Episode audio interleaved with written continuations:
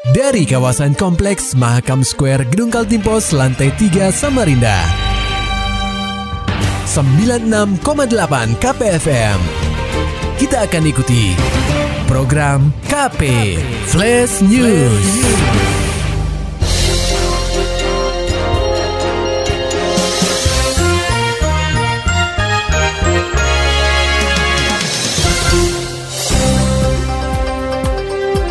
Anda sedang menyimak program KP Flash News bersama saya Agung Pratama.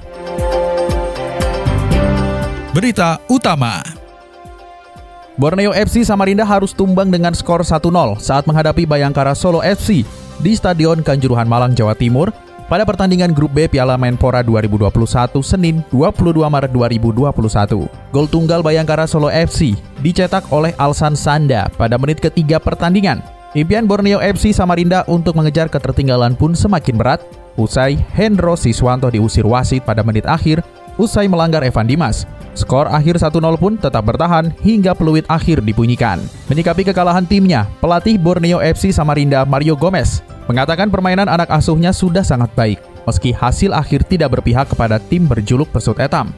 Pelatih asal Argentina ini memaklumi penampilan timnya karena satu tahun lamanya sudah tidak merasakan euforia pertandingan. I am happy for my team, not for the result. Of course, not for the result, but they, I think they, they play well. They will, minimum we deserve 1-1, minimum. But they, because it's okay, the first game after one year, but I am so happy because they play well. Mario Gomez menambahkan juga menyoroti kurang efektifnya permainan timnya saat menyerang dan kesalahan saat bertahan. Menurutnya tim Pesut Eta memiliki banyak opsi untuk mencetak gol, namun terkendala dalam penyelesaian akhir.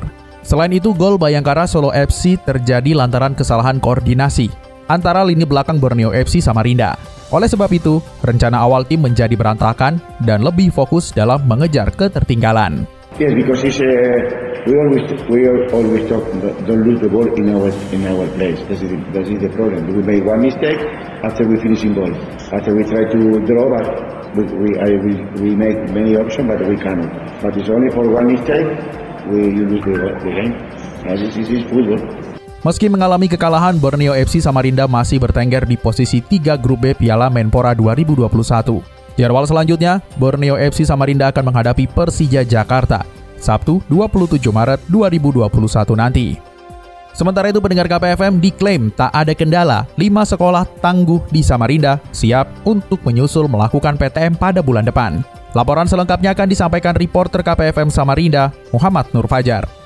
Tahap pertama program sekolah tangguh di kota tepian. Sejauh ini tidak mengalami kendala apa pun. Praktis, Dinas Pendidikan atau Disdik Kota Samarinda saat ini tengah bersiap untuk memulai proses tahap kedua. Kepala Disdik Kota Samarinda, Asli Nuryadin membeberkan, dalam program sekolah tangguh tahap kedua, ada lima sekolah yang rencananya akan melakukan pembelajaran secara tatap muka atau PTM yakni SDN 022 di Berambai, SDN 010 di Sambutan, SMPN 30 Pampang, SMPN 23 Makroman, serta SMP IT Madinah.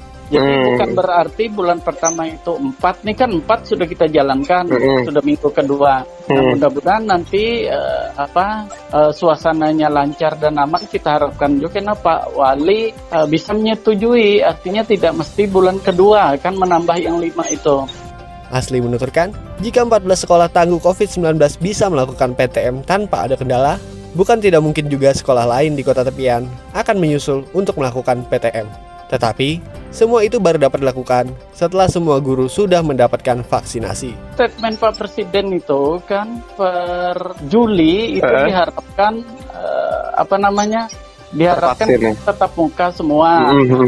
Nah, berarti kalau kita hitung-hitung, berarti untuk Samarinda itu sekitar 1.200, 1.500-an lah paling kada setiap bulan untuk memvaksin gurunya. Nah kemarin hmm. itu mungkin sekitar 300 lebih tambah bonus SMP 4 mungkin sekitar 400-an lah kemarin udah divaksinnya.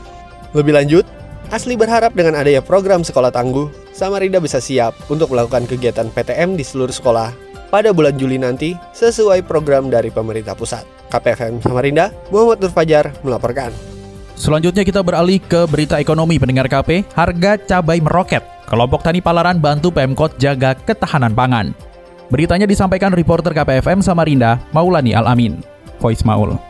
Dalam beberapa pekan terakhir, harga cabai di pasaran Samarinda terus meningkat.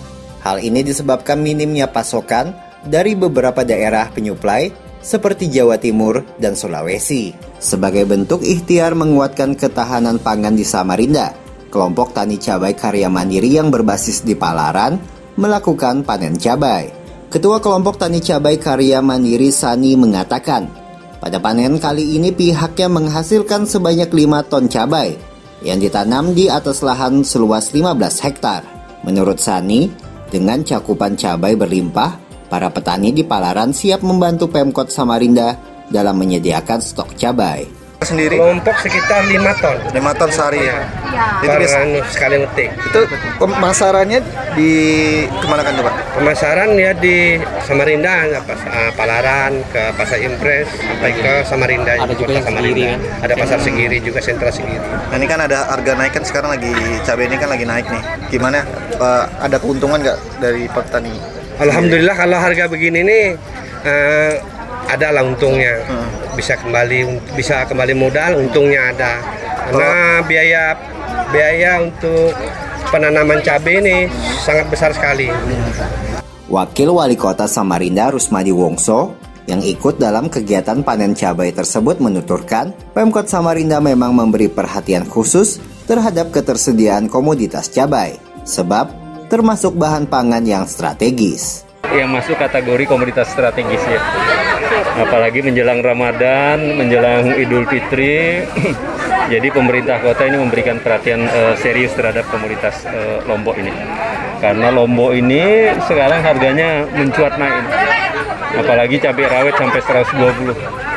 Kalau misalnya Lombok merah, kemudian Lombok keriting masih 50-60. Jadi selama ini kalau misalnya Lombok ini kita datangkan dari luar daerah tentu ini jadi persoalan. Ya. Oleh karena itu kita bersemangat untuk menjadikan Lombok ini sebagai apa komoditas yang eh, mudah-mudahan kita pastikan bisa disuplai oleh apa oleh lokal. Sebelumnya, Kepala Dinas Perdagangan Koperasi dan Usaha Kecil Menengah Kaltim, Yadi Robian Nur mengatakan, Pemprov Kaltim telah berkoordinasi dengan Kementerian Perdagangan terkait masalah tersebut pada 8 Maret 2021. Solusi yang dapat dilakukan hanya menjaga pasokan cabai. Menurut Robi, stok cabai di Kaltim saat ini hanya mencukupi untuk satu bulan ke depan.